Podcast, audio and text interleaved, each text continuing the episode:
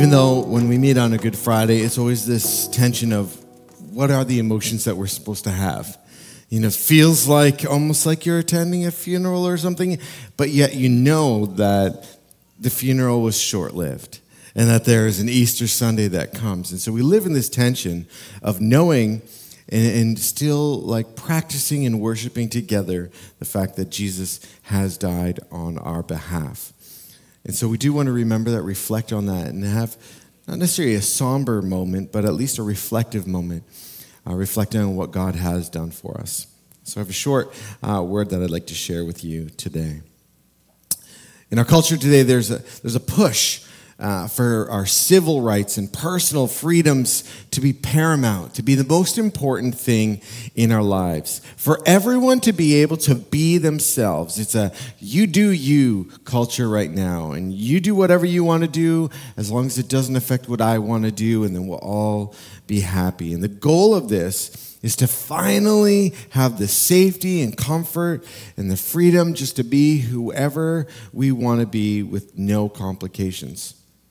And yet, despite the, the desire for this freedom and the, the immense freedoms that we already share as a society, we don't seem to be any happier. At every turn, there's another person or group issue between us and the freedom that we think will finally satisfy us. A freedom that we think would keep us safe and secure that seems so elusive.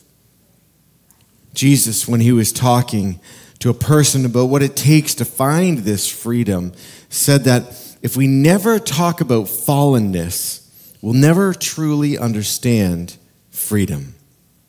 In John 3 19 to 21, it says this And this is the judgment. The light has come into the world, and people loved the darkness rather than the light because their works were evil. For everyone who does wicked things hates the light and does not come to the light, lest his works should be exposed. But whoever does what is true comes to the light, so that it may be clearly seen that his works have been carried out in God. When we read a section of scripture like that, we uh, over, overtly or, or subconsciously will think, well, Jesus was talking about people who were truly evil, really despicable, people who do really wicked things. I'm not one of those people. I'm one of the good ones or the not really that bad ones. In reality, when comparing to others or to me, you might be good. You might even be great. But Jesus isn't weighing evil and wickedness through a scale of despicable, bad, good, better, best. It's not how he measures it. I've got a rock here. If you look at this rock, it's just a plain old rock. There's nothing special about it.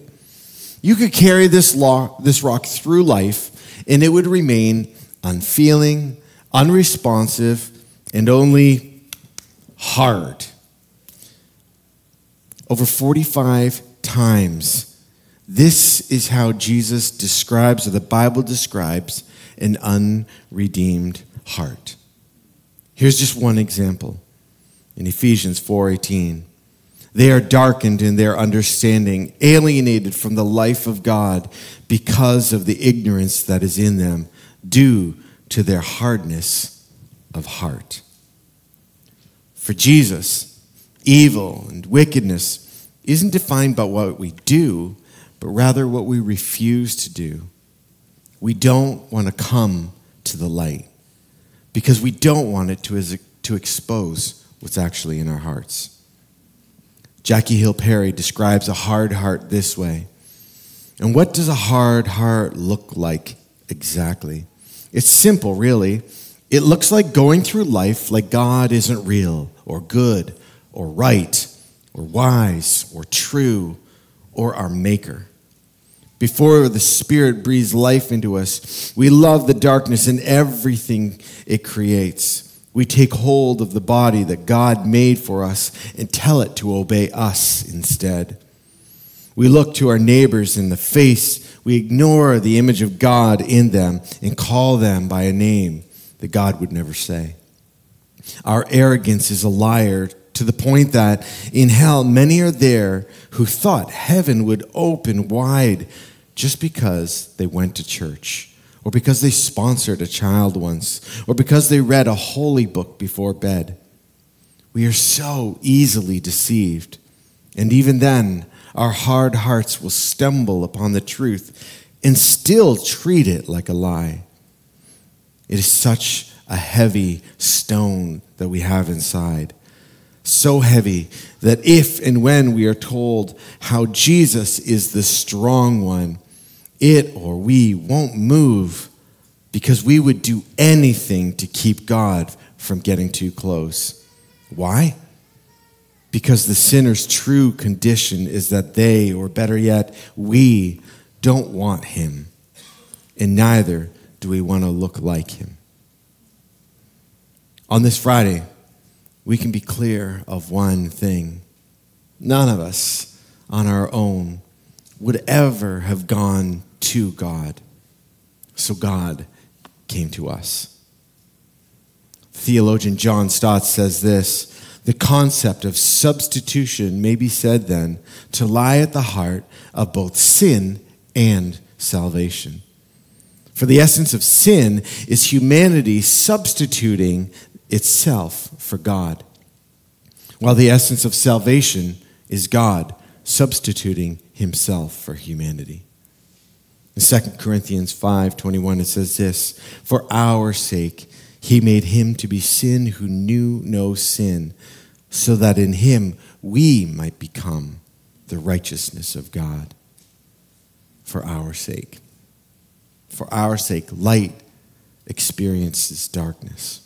The sinless one bears the collective weight of all sin. The source of freedom redefines love by purchasing our freedom.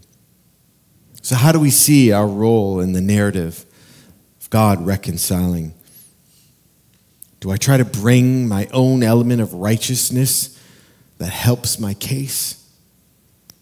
Or do I know that it's all about the graciousness of God accepting a sinner like me as a friend?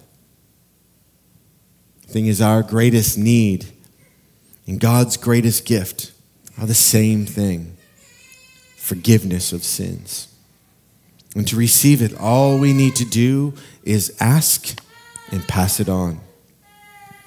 And so, as Judas betrays Jesus with a kiss, Jesus, he still calls him friend. Only Jesus can. In Ezekiel 36, 26, it says, Give you a new heart. Only Jesus can do this. A new spirit I will put within you, and I will remove the heart of stone from your flesh and give you a heart of flesh. If a stone is unfeeling and unresponsive and only hard, then flesh is tender, responsive, and capable of experiencing and responding to every feeling. What makes this Friday good is who makes us truly free. Freedom for us comes at a great price for Him. Let's pray. Dear Jesus, I thank you for giving your life for me and for us. Forgive us our sin. Heal our hard hearts. Help us to be more like you. We pray this in the name of Jesus Christ of Nazareth. Amen.